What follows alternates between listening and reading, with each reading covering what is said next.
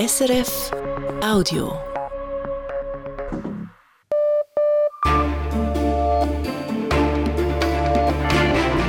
Radio SRF, Echo der Zeit mit Christina Scheidecker. Die Themen vom 10. März. Eine neue Ära der französisch-britischen Beziehungen. Premier Sunak und Präsident Macron versuchten heute den Neustart. Wir fragen nach, ist er gelungen? Der Tag nach dem Amoklauf in Hamburg. Die Suche nach dem Motiv läuft, die Bestürzung ist riesig. Wir tragen zusammen, was man bisher weiß. Der Einfluss der Katastrophe auf den Wahlentscheid. Unser Reporter berichtet aus der Türkei, aus Stammlanden der Partei von Präsident Erdogan, die vom Erdbeben schwer getroffen wurden. Und Neue Vorwürfe an einen längst Verstorbenen. Papst Johannes Paul II. soll Fälle von Kindesmissbrauch vertuscht haben. In seiner Heimat Polen sorgt das für Aufregung.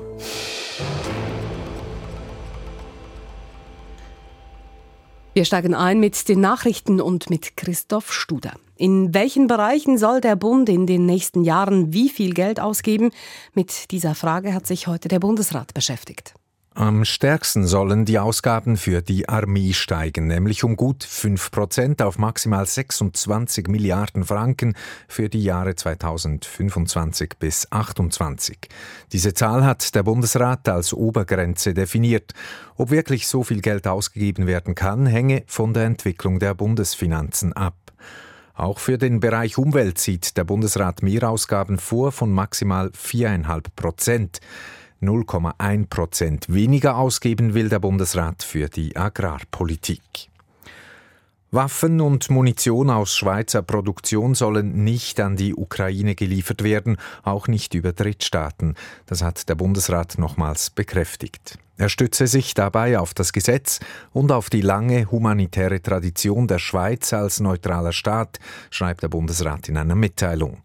Auch im Parlament ist die Wiederausfuhr von Schweizer Waffen zurzeit ein Thema.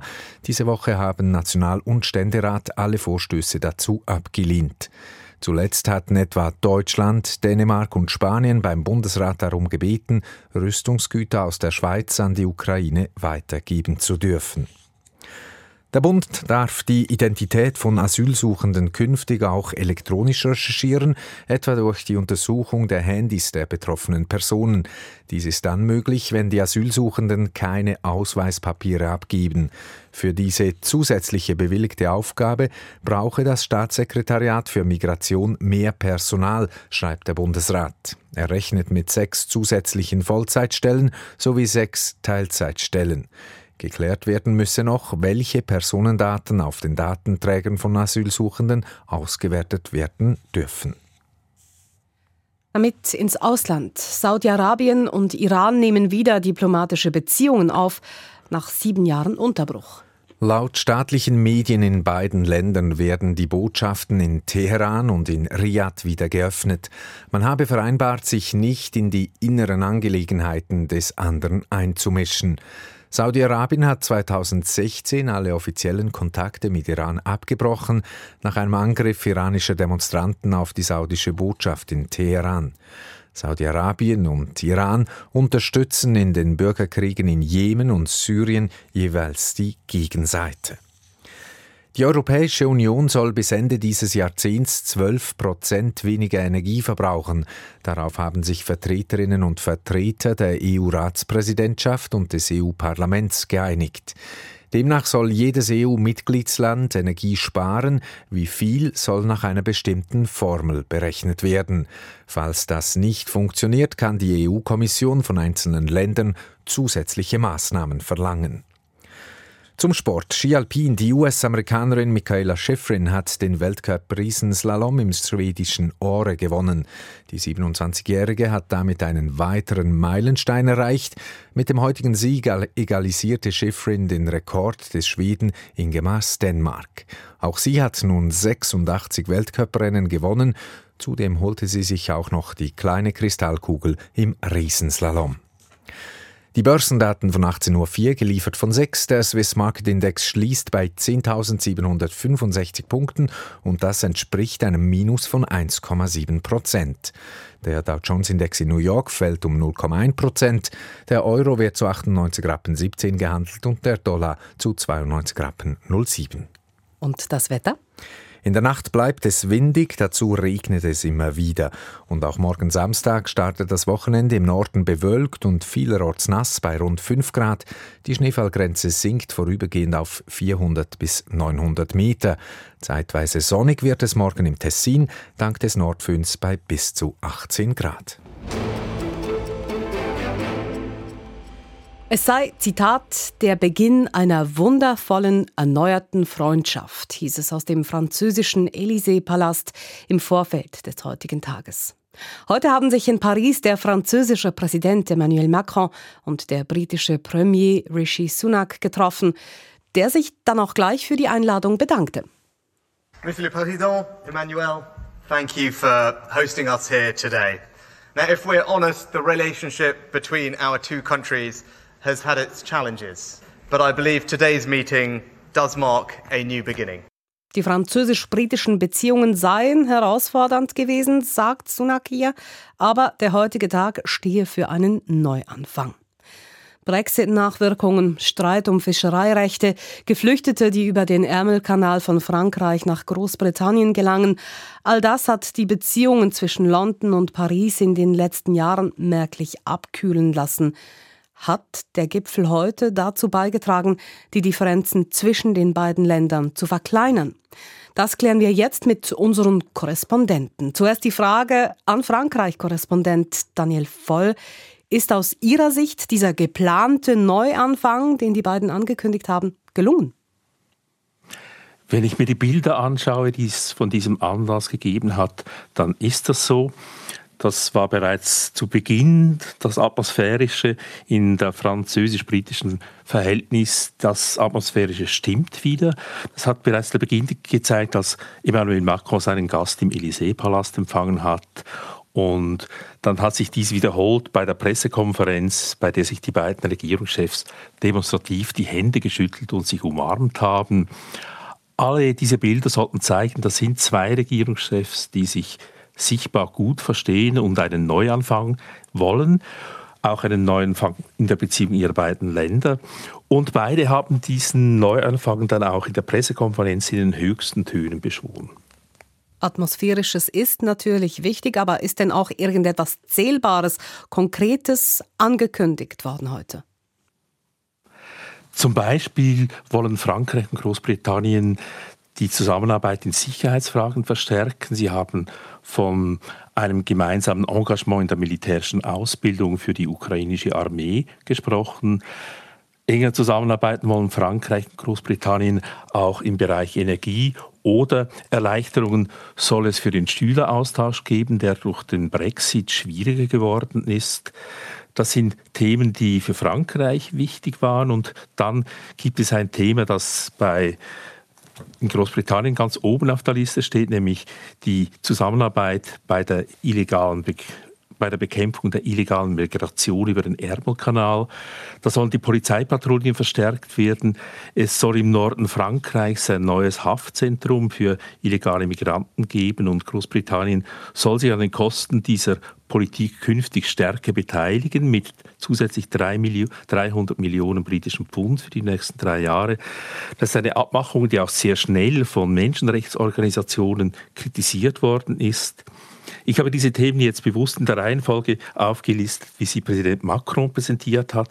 Premierminister Sunak hat sie nämlich in der umgekehrten Reihenfolge präsentiert. Er hat also mit der Migrationspolitik begonnen. Völlig unterschiedliche Prioritäten also bei Rishi Sunak und Emmanuel Macron. Und eben für Sunak ist die Flüchtlingsfrage, die Migrationsfrage besonders wichtig und er ist da begleitet von hohen Erwartungen in der Heimat nach Paris gereist. Großbritannien hat großes Interesse daran, dass weniger Migrantinnen und Migranten über den Ärmelkanal von Frankreich nach Südengland gelangen. Vor diesem Hintergrund die Frage an Patrick Wölser in London. Kann Sunak zufrieden sein mit dem, was da heute herausgekommen ist? Ich würde sagen, was die Reparatur einer zerrütteten Beziehung anbelangt, wahrscheinlich schon. Die schon fast innige Umarmung äh, mit dem Satz Merci mon ami kann man als Symbolpolitik abtun, aber wahrscheinlich ist sie weit mehr, nämlich der Einsicht geschuldet, dass Sunak in London die Herausforderungen, die sich auf seinem Schreibtisch türmen, eben nicht allein lösen kann.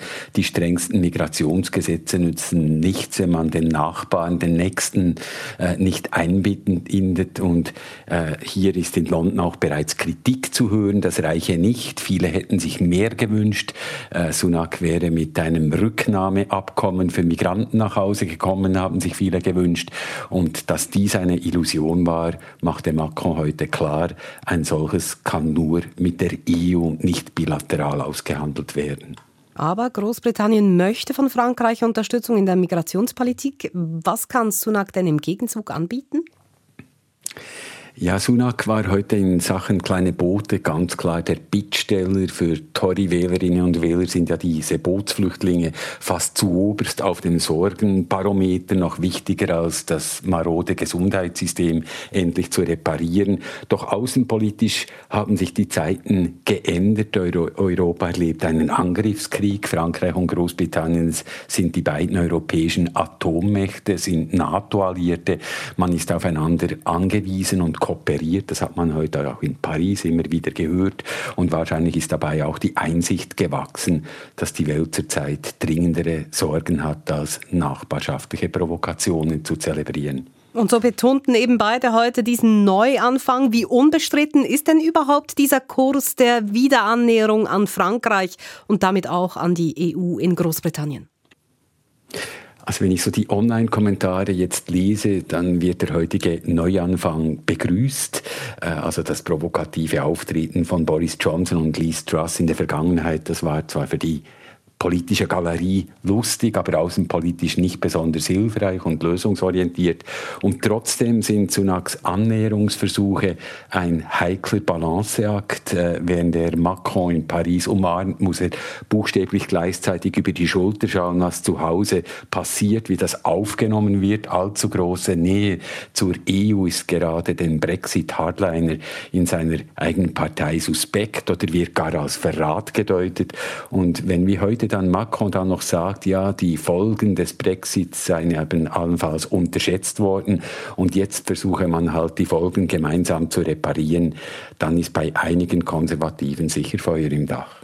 Eine umstrittene Angelegenheit. Also nach einer Phase mit viel Instabilität, Sie haben es gesagt, vielen Regierungswechseln auch in Großbritannien.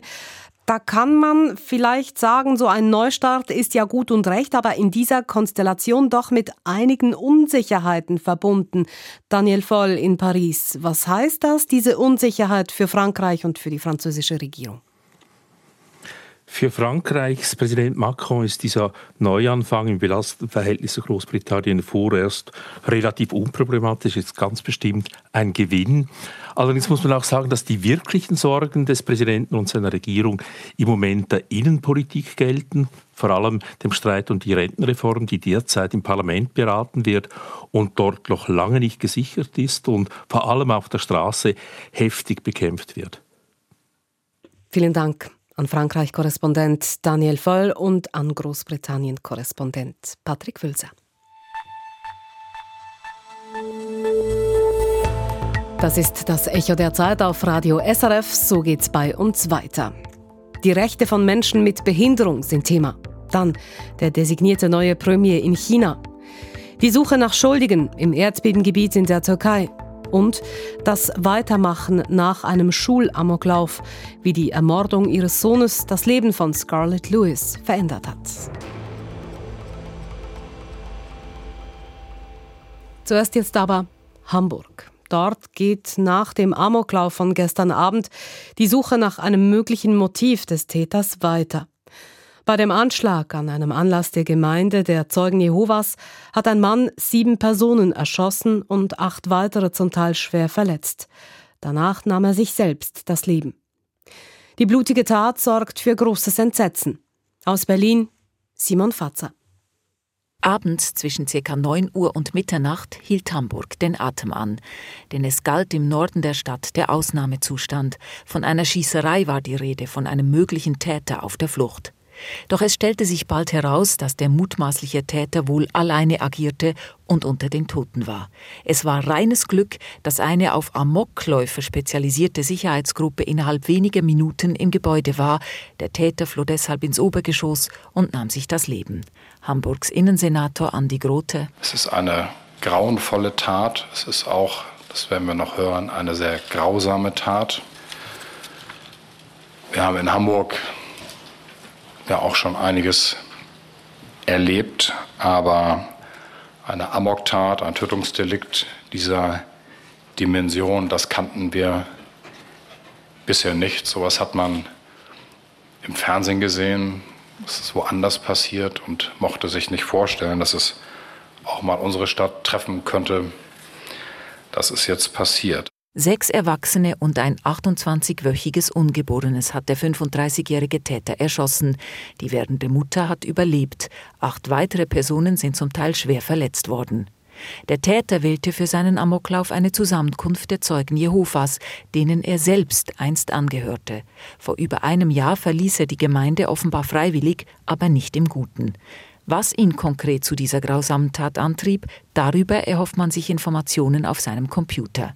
Der Mann besaß seit Mitte Dezember legal eine halbautomatische Pistole. Es gab vor einigen Wochen einen anonymen Hinweis bei der Polizei, der Sportschütze sei psychisch krank und von Hass getrieben. Doch bei einem Überraschungsbesuch der Waffenbehörde fiel nichts Negatives auf und für weitere Abklärungen fehlten die rechtlichen Möglichkeiten. Hier, so sagte es der Hamburger Polizeipräsident, müsse nun kritisch geprüft werden, ob rechtliche Befugnisse bei solchen Kontrollen nicht angepasst werden müssten.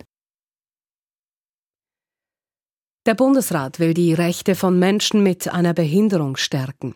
Sie sollen gleichgestellt und möglichst selbstständig am öffentlichen und wirtschaftlichen Leben teilnehmen können, was aktuell nicht der Fall ist. Dabei will der Bundesrat Arbeitgeberinnen und Dienstleister stärker in die Pflicht nehmen. Details zur Umsetzung sollen bis Ende Jahr folgen. Die Eckwerte hat die Regierung schon heute vorgelegt. Aus dem Bundeshaus Christine Wanner. Einkaufen, der Arbeit nachgehen, ein Konzert besuchen, im Internet surfen. Für einen Fünftel der Schweizer Bevölkerung ist das mit Hürden verbunden. Sie sind beeinträchtigt, wie die junge Frau, die blind ist, oder der Rentner, der auf den Rollstuhl angewiesen ist.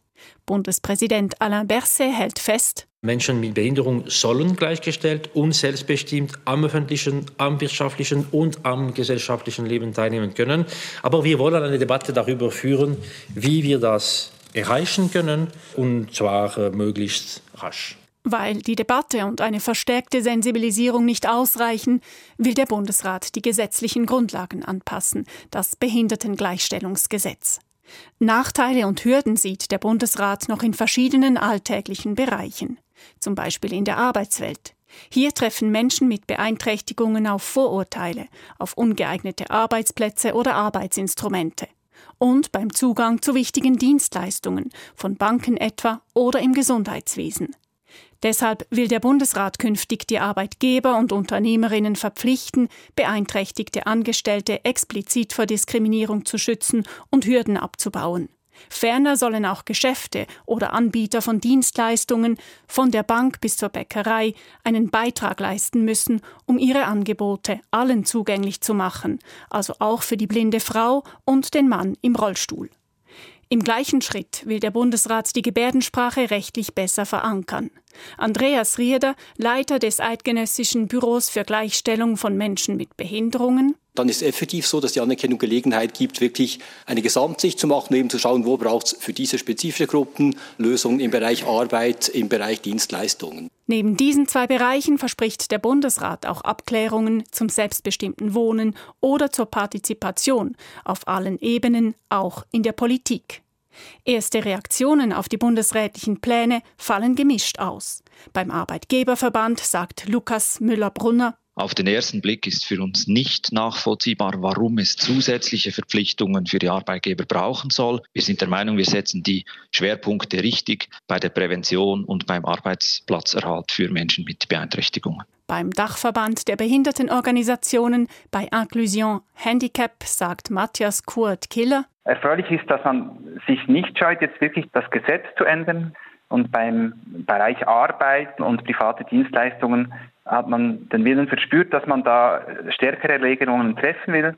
Das muss jetzt konkretisiert werden. Das soll bis Ende Jahr geschehen, mit den konkreten Gesetzesänderungen und in sogenannten Schwerpunktprogrammen zu den vier Bereichen Arbeit, Dienstleistungen, Wohnen und Partizipation.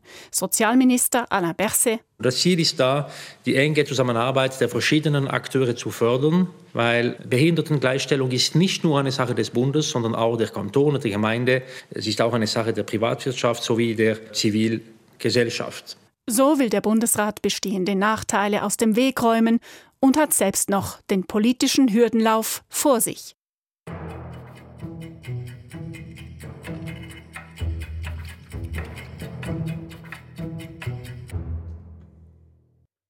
Beim Nationalen Volkskongress in China werden in diesen Tagen die Spitzenposten in der Kommunistischen Partei neu besetzt.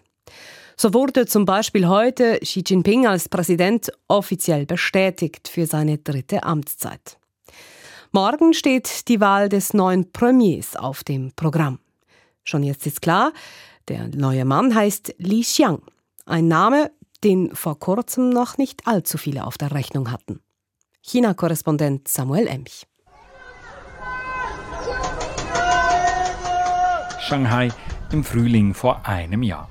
Die 25 Millionen Einwohnerinnen und Einwohner der Wirtschaftsmetropole sind in ihren Wohnungen eingesperrt. Der Lockdown ist geprägt von Hunger und Chaos. Der verantwortliche Parteisekretär von Shanghai zu diesem Zeitpunkt, Li Qiang.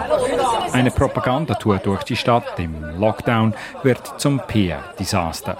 In den sozialen Medien zirkulieren Aufnahmen, wie Bewohnerinnen und Bewohner dem Spitzenpolitiker heftige Vorwürfe machen.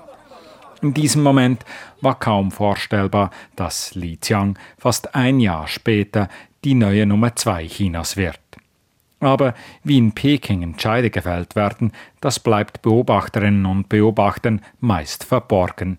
Offensichtlich ist, wer in China politisch Karriere machen will, muss in der Gunst von Präsident Xi Jinping stehen.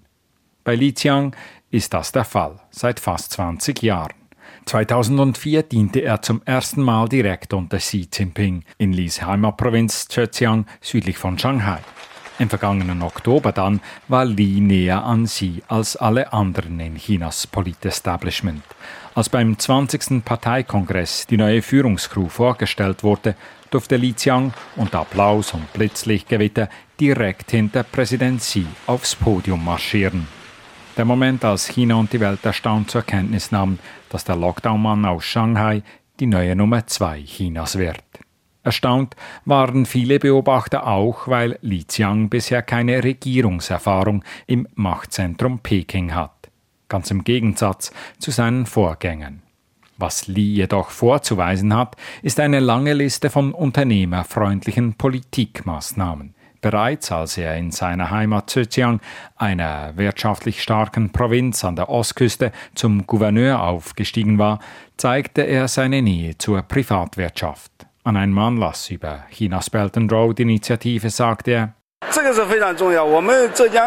Zhejiangs private Firmen sind verhältnismäßig weiterentwickelt und haben mehr privates Kapital als andere. Diese Firmen mobilisieren wir, um die neue Seidenstraße zu bauen.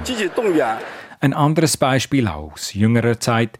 Lee hat dem US-Autobauer Tesla ermöglicht, in Rekordzeit eine Fabrik in Shanghai zu bauen. Diese ist zudem voll im Besitz von Tesla. Bisher mussten ausländische Autohersteller immer Joint Ventures mit chinesischen Firmen eingehen. Die Wirtschaft wird nun das zentrale Dossier des designierten Premiers Li Qiang, so will es das chinesische Polizsystem. Zu tun gibt es viel. Denn das Vertrauen der Konsumentinnen und Konsumenten ist nach drei Jahren Null-Covid-Politik am Boden. Der Handel mit dem Ausland ist seit mehreren Monaten rückläufig und die Arbeitslosenzahlen, vor allem bei den Jungen, hoch. Das zeigen die Wirtschaftsdaten. Die große Frage ist, wie viel Handlungsspielraum wird Premier Li Qiang und der Präsident Xi haben? Vermutlich nicht viel, wenn man Li Qiangs Vorgänger anschaut. Dieser verlor im Verlaufe seiner beiden Amtszeiten als Premier zahlreiche Kompetenzen. Durch verschiedene Strukturreformen bei Staat und Partei verschob sich die Macht auch in wirtschaftlichen Bereichen vom Premier zum Präsidenten. Allerdings, während der abtretende Premier innerhalb der Kommunistischen Partei eine andere Fraktion als Präsident Xi vertrat, wird der neue Premier Li Qiang nun klar auf Xis Linie sein. Ob der Premier vom Präsidenten deshalb tatsächlich mehr Handlungsspielraum erhält, dürfte sich bald zeigen. Seit heute ist es offiziell. Die Wahlen in der Türkei finden wie geplant am 14. Mai statt, trotz Erdbebenkatastrophe. Die politischen Parteien führen Wahlkampf unter speziellen Vorzeichen. Diese Woche hat die Opposition ihren gemeinsamen Kandidaten präsentiert. Kemal Kılıçdaroğlu, Chef der größten Oppositionspartei CHP, soll Recep Tayyip Erdogan nach 20 Jahren an der Macht besiegen. Tatsächlich ist der Langzeitpräsident unter Druck wegen der schweren Wirtschaftskrise und seit dem verheerenden Erdbeben ist auch er als Krisenmanager in der Kritik. Und zwar auch in Gegenden Anatoliens, wo Erdogans Partei stets solide verankert war. Der Bericht aus dem Erdbebengebiet von Philipp Scheukmann. Geschäfte und Wohnhäuser liegen in Trümmern. Ganze Straßenzüge werden in Adiaman noch abgerissen werden. Der örtliche Sitz von Erdogans Partei, der AKP, aber ist noch intakt. Schräg gegenüber der provisorische Bankschalter, untergebracht in einem Container. Erdbebenopfer können hier eine staatliche Soforthilfe abholen, umgerechnet ein paar hundert Franken. Warum vergingen drei Tage, bis staatliche Hilfe nach Adyaman kam? Unsere Frage löst sofort eine kontroverse Diskussion aus in der Schlange vor dem Schalter. Die Straßen waren blockiert, sogar das Gebäude der Stadtverwaltung fiel in sich zusammen. Überall war gleichzeitig Hilfe gefragt. Die Behörden taten, was sie konnten, sagt einer in der Schlange und nimmt die Staatsmacht in Schutz.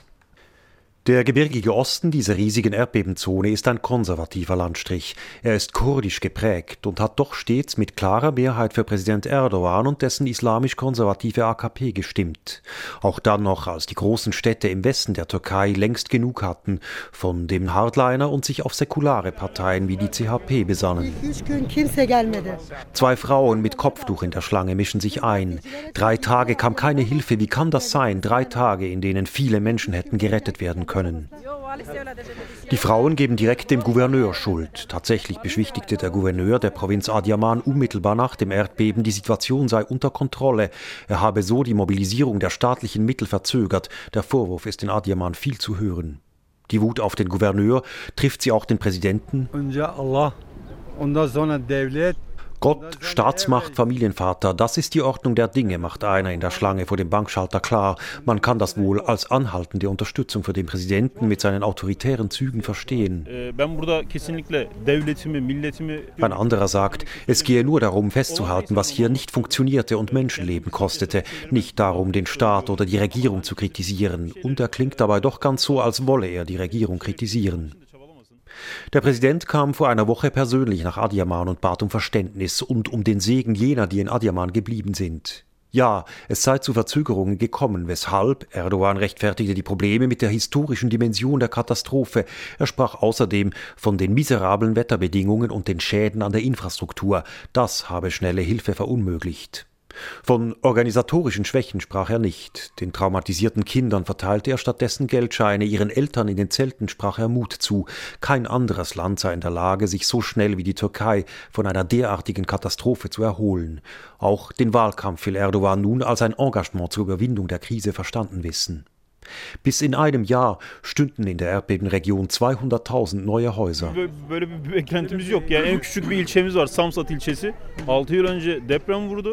Böyle bir beklentimiz yok. Yani en küçük bir ilçemiz var, Samsat ilçesi. 6 yıl önce deprem vurdu. Der Mann in der Schlange hat mehrere Dutzend Freunde und Verwandte verloren. Er schüttelt den Kopf.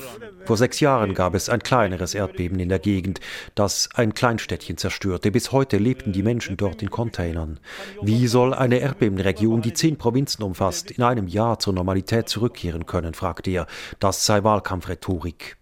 So argumentiert auch der Kandidat der Opposition, Kemal Kılıçdaroğlu. Der Präsident gehe auf Stimmenfang bei den Erdbebenopfern mit leeren Versprechen. Viele fragen sich, hat der moderate Kılıçdaroğlu den nötigen Biss im Zweikampf gegen den Volkstribun Erdogan? Doch seit dem Erdbeben lässt der Oppositionskandidat keine Gelegenheit aus, um mit schneidender Kritik am Präsidenten genau das zu beweisen. Behördenversagen bei der Katastrophenbewältigung ist ein Vorwurf, die Bausünden der Vergangenheit ein anderer, mit dem sich Erdogan konfrontiert sieht. Es gibt Interviews im Anatolien dieser Tage, die finden im Auto statt. Zwei Stunden von Adiaman in Malatya treffen wir Cemal Canbay. Er ist Bauunternehmer. Er bestätigt, es gibt in Malatya auch viele Gebäude, die den massiven Erdstößen problemlos standhielten. Verwaltungsgebäude, Spitäler, aber auch Privathäuser und ein Hotel, das 20 Stockwerke hoch ist. Lauter Beweise, dass erdbebensicheres Bauen auch in dieser Hochrisikozone möglich wäre. Aber auch in Malatya sind Dutzende Gebäude eingestürzt, hunderte mehr sind akut einsturzgefährdet. Canbays eigene Geschäftsräume im Zentrum von Malatya liegen in Trümmern. Umfragen zeigen, die Wut richtet sich im Moment in erster Linie gegen die Bauunternehmer. Es wehe ein rauer Wind, das sei nicht zu bestreiten, sagt Can Bay. Natürlich habe es Pfusch gegeben, doch das Problem sei komplexer. Die Erdbebennormen in der Türkei wurden zwar laufend verschärft, zuletzt vor fünf Jahren, doch wie sorgfältig wurde kontrolliert, fragt Can Bay. Der Staat sei genauso in der Pflicht. Nun schwärmen Staatsanwälte aus und nehmen Materialproben in den Schutthaufen. Öffentlichkeitswirksam wurden gegen hunderte Bauunternehmer Ermittlungen aufgenommen. Der Präsident ließ Dutzende festnehmen. Canbay gehört nicht dazu. Es ist derselbe Erdogan, der in der Vergangenheit mit Amnestien für Bausünder auf Geld und Stimmenfang ging. In Malatya ist vor allem das alte Zentrum schwer gezeichnet. An der Peripherie sind in den letzten Jahren neue Wohnviertel entstanden. Sie wirken zum Teil relativ intakt. Ancak zemin iyi. Doch Canbay warnt, manche stünden auf unsicherem Grund. Sie seien bewilligt worden, obwohl nie Bodenproben genommen wurden. Der Bauunternehmer gibt sich überzeugt, dass auch in diesen Neubauvierteln noch einige Häuser abgerissen werden müssen. Zum gleichen niederschmetternden Befund kamen Architekten und Ingenieure schon vor Jahren auch in Adyaman. Bis nach der Jahrtausendwende wurde offenbar bedenkenlos auf Grund gebaut, der nicht zum Bauen geeignet ist in einer so erdbebenexponierten Stadt. Die Behörden wurden informiert, mehrfach und dringlich, doch sie zeigten keine Eile. Nun ist es zu spät. Präsident Erdogans Aufstieg ist mit einem beispiellosen Bauboom verbunden. Wird der Kollaps der Häuser nun seinen Untergang besiegeln? Der Kochbeck hier in der Innenstadt von Adiaman wischt den Gedanken weg. Wir vertrauen dem Präsidenten voll und ganz. Was Erdogan verspricht, das hält er. Bald schon werden hier neue Häuser stehen und die Menschen werden zurückkommen, sagt Bekir, während er auf Hilfe wartet, um die paar Habseligkeiten aus seiner Wohnung zu bergen, wenn das noch geht angesichts der Schieflage des Hauses. Mahmoud, ein paar Hausnummern weiter, ist mit demselben Ansinnen hier, aber wesentlich zurückhaltender in seiner politischen Prognose.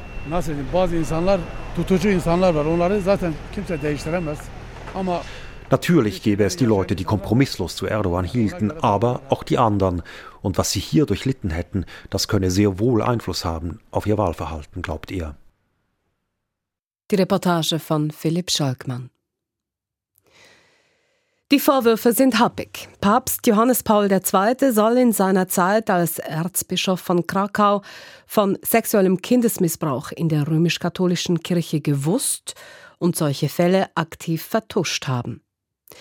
Diese Anschuldigungen erheben dieser Tage erneut Journalisten in einem Dokumentarfilm und in einem Buch und legen neue Beweise vor. Was wiederum in Polen, der Heimat des ehemaligen Papstes, der 2005 verstorben ist, für einiges an Aufregung sorgt. Ich wollte von Osteuropa-Korrespondentin Sarah Nowotny wissen, was ist dran an diesen neuen Vorwürfen, die jetzt publik geworden sind. Da ist einiges dran. Also Wojtyła, so hieß der spätere Papst Johannes Paul II., also noch Erzbischof von Krakau war. Wojtyła wusste höchstwahrscheinlich, dass einige ihm untergebene Priester pädophile Neigungen hatten und das haben ein polnisches Journalistenteam und ein niederländischer Buchautor jetzt unabhängig voneinander behandelt und haben eben neue Belege gefunden in drei Fällen ganz genau. Und in allen diesen drei Fällen gibt es entweder Gerichtsurteile, also ein Priester wurde als Pädophiler verurteilt, oder Zeugenaussagen oder Dokumente, die zeigen, dass diese Priester eben Kinder missbrauchten und dass Wojtyła davon wusste. Er hat sie dann zwar versetzen lassen, in einem Fall sogar ins Ausland, aber später konnten sie, und auch das sozusagen mit dem Einverständnis von Wojtyła, wieder mit Kindern arbeiten. Wie fallen denn nun konkret die Reaktionen aus in Polen? Ja, zumindest die äh, Reaktion der Regierung ist ungeahnt heftig und zwar pro äh, Wojtyła, pro äh, Papst Johannes Paul II. Die kleinste Geste dabei ist noch, dass ein riesiges Foto des Papstes auf den Präsidentenpalast projiziert wurde gestern. Und das Wichtigste ist vielleicht, dass gestern Abend das polnische Parlament eine Resolution verabschiedet hat, dass man den Papst verteidigen müsse, diesen polnischen Papst. Das alles, das ist wichtig, hat keine konkreten Auswirkungen. Das zeigt einfach, man muss einiges aushalten, wenn man in Polen den polnischen Papst kritisiert. Nun muss man sagen, dieser polnische Papst Johannes Paul II. ist seit fast 20 Jahren tot. 2005 ist er gestorben. Nun trotzdem diese heftige Reaktion aus den Reihen der Politik. Warum diese massive Empörung über die Vorwürfe an den ehemaligen Papst? Ja, der profanste Teil der Antwort auf diese Frage lautet, weil dieses Jahr gewählt wird in Polen und weil die Regierung hofft, dass sie mit der Verteidigung des polnischen Papstes Stimmen bekommt. Die Frage dahinter ist natürlich, warum kann man eben, wie Sie sagen, mit diesem schon doch längst verstorbenen Papst in Polen Stimmen holen? Und die Antwort auf diese Frage wiederum ist, dass die Kirche ein ganz wichtiger Ort war während eines Großteils des 20. Jahrhunderts in Polen, und zwar als Polen unter russischer kommunistischer Fremdherrschaft stand, war die Kirche der Ort, an dem die polnische Kultur sozusagen überleben konnte, unter anderem. Und da äh, spielte Wojtyła, der spätere Papst, eine ganz wichtige Rolle. Der war da sehr aktiv. Und als er dann 1979 als Papst schon Polen besuchte, gilt seine Rede sozusagen als Aufruf zum Widerstand gegen die Kommunisten und als Anfang des Ende des Kommunismus. Fast alle haben ihm das nie vergessen. Interessant ist nämlich, dass die größte Oppositionspartei gestern im polnischen Parlament sich einfach enthalten hat, also nicht gegen diese äh, Resolution der Regierung gestimmt hat. Kritik an Johannes Paul II. also eine heikle Angelegenheit in Polen. Gibt es denn doch auch Stimmen, die das etwas besonnener sehen? Ja, es gibt Kommentatoren, die sagen, der Papst kann ja eine ganz wichtige Figur bleiben in Polen und trotzdem Makel haben. Das schließt sich ja nicht aus. Und einige versuchen auch zu erklären, dass Wojtyła wahrscheinlich so gehandelt hat, also Pädophile geschützt hat, weil er unbedingt die Kirche schützen wollte, die natürlich von den Kommunisten sehr unter Druck war. Also aus Angst, dass die Kommunisten die Kirche zerstören könnten, wollte er keinen Skandal. Davon kann man halten, was man will. Aber was sicher wichtig ist in diesem Zusammenhang ist, dass die Journalisten, die jetzt diese Fälle untersucht haben, sich auf kommunistische Archive abstützen. Und da muss man tatsächlich vorsichtig sein, weil man kann schon davon ausgehen, dass in diesen Archiven Dinge sind, die der Kirche schaden sollten. Und trotzdem ist es, wie gesagt, sehr plausibel, auch wegen der Zeugenaussagen, dass Wojtyła Bescheid wusste und äh, Pädophile gedeckt hat. Und da vielleicht Sie fragen nach besonnenen Reaktionen, ist die Reaktion der Kirche selbst in Polen interessant. Die Kirche selbst hat nämlich viel besonnener regiert als die Politik und schreibt einfach, ja, man müsse da noch weiter forschen. Allerdings öffnet die Kirche selbst ihre eigenen Archive nicht. Osteuropa-Korrespondentin Sarah Nowotny.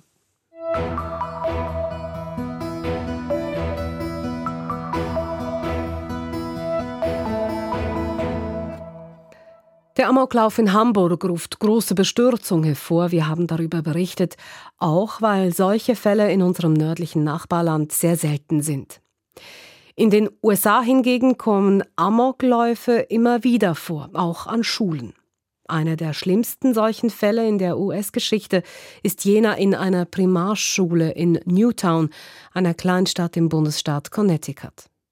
Am 14. Dezember 2012 drang ein ehemaliger Schüler in die Primarschule ein und richtete ein Blutbad an. Die Tat sorgte in den ganzen USA für Trauer und sie belastet die Familien der Kinder, die damals ermordet wurden, bis heute. Zum Beispiel Scarlett Lewis, eine Mutter, die auch zehn Jahre nach dem Tod ihres Sohnes dafür kämpft, dass die Gewalt in den Schulen ein Ende hat. Andrea Christen hat sie getroffen. Scarlett Lewis ist bei der Arbeit, als sie von einer Schießerei in der Schule hört. In der Schule ihres Sohnes Jesse, sechs Jahre alt. Sie fährt zur Sandy Hook Elementary School, um Jesse abzuholen. Doch Sie trifft auf chaotische Szenen. Rettungskräfte, Helikopter, Soldaten, weinende Menschen. I spent the day trying to figure out where Jesse was. Ich habe den ganzen Tag nach Jesse gesucht, in einem kleinen Haus neben der Schule, weil jemand sagte, er sei dort. Andere meinten, er sei in der Kindertagesstätte. Bekannte kamen aus der Schule. Ich fragte, wo Jesse sei. Niemand antwortete. Das waren klare Zeichen, aber ich wollte diese Zeichen nicht sehen. Das Schlimmste ist passiert. Ein 20-jähriger Mann hatte zu Hause zuerst seine Mutter erschossen, bevor er in die Schule eindrang, schwer bewaffnet mit einem halbautomatischen Gewehr. In wenigen Minuten tötete er sechs Lehrerinnen und Angestellte, verletzte zwei weitere. Und er erschoss 20 Kinder, darunter auch Jesse Lewis. Am Ende nahm sich der Täter selbst das Leben. Sein Motiv für den Amoklauf bleibt bis heute unklar. Newtown wird zum Symbol für die tödlichsten Auswüchse der grassierenden Waffengewalt. Doch schon sehr bald gibt es jene, die behaupten, der Amoklauf in Newtown habe nie stattgefunden. Rasch verbreitet sich eine Verschwörungstheorie. Der Amoklauf sei inszeniert worden von der damaligen Regierung von Präsident Barack Obama. Ein Trick, um strengere Waffengesetze durchzubringen. Eltern und Kinder seien nur Schauspieler.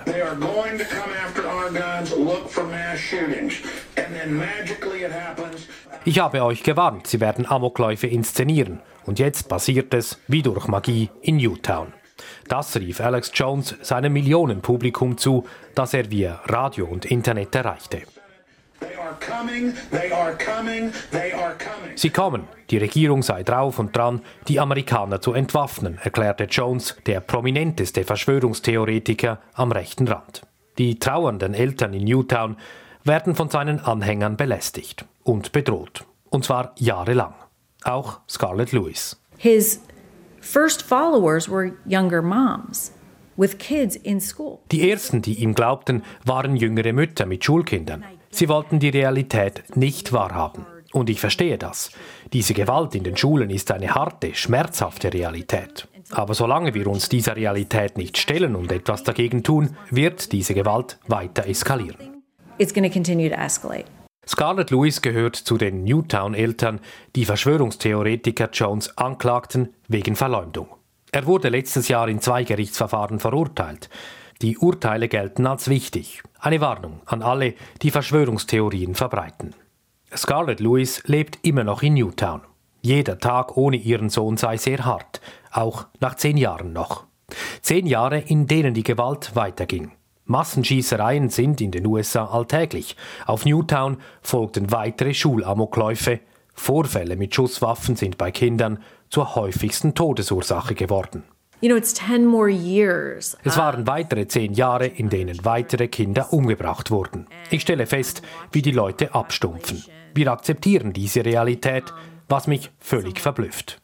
Ich kann nicht fassen, dass Eltern die Schulrucksäcke ihrer Kinder packen und einfach davon ausgehen, dass es auch ihnen passieren könnte. I can't believe that parents get their kids backpack and send them off to school and assume Manche Eltern in Newtown wollen dieser Gewalt ein Ende setzen. Sie kämpfen etwa für schärfere Waffengesetze. Auch Scarlett Lewis ist zu einer prominenten Aktivistin gegen Waffengewalt geworden. Doch sie setzt anderswo an. Sie bietet Schulprogramme an, um zu verhindern, dass weitere Jugendliche zu Tätern werden.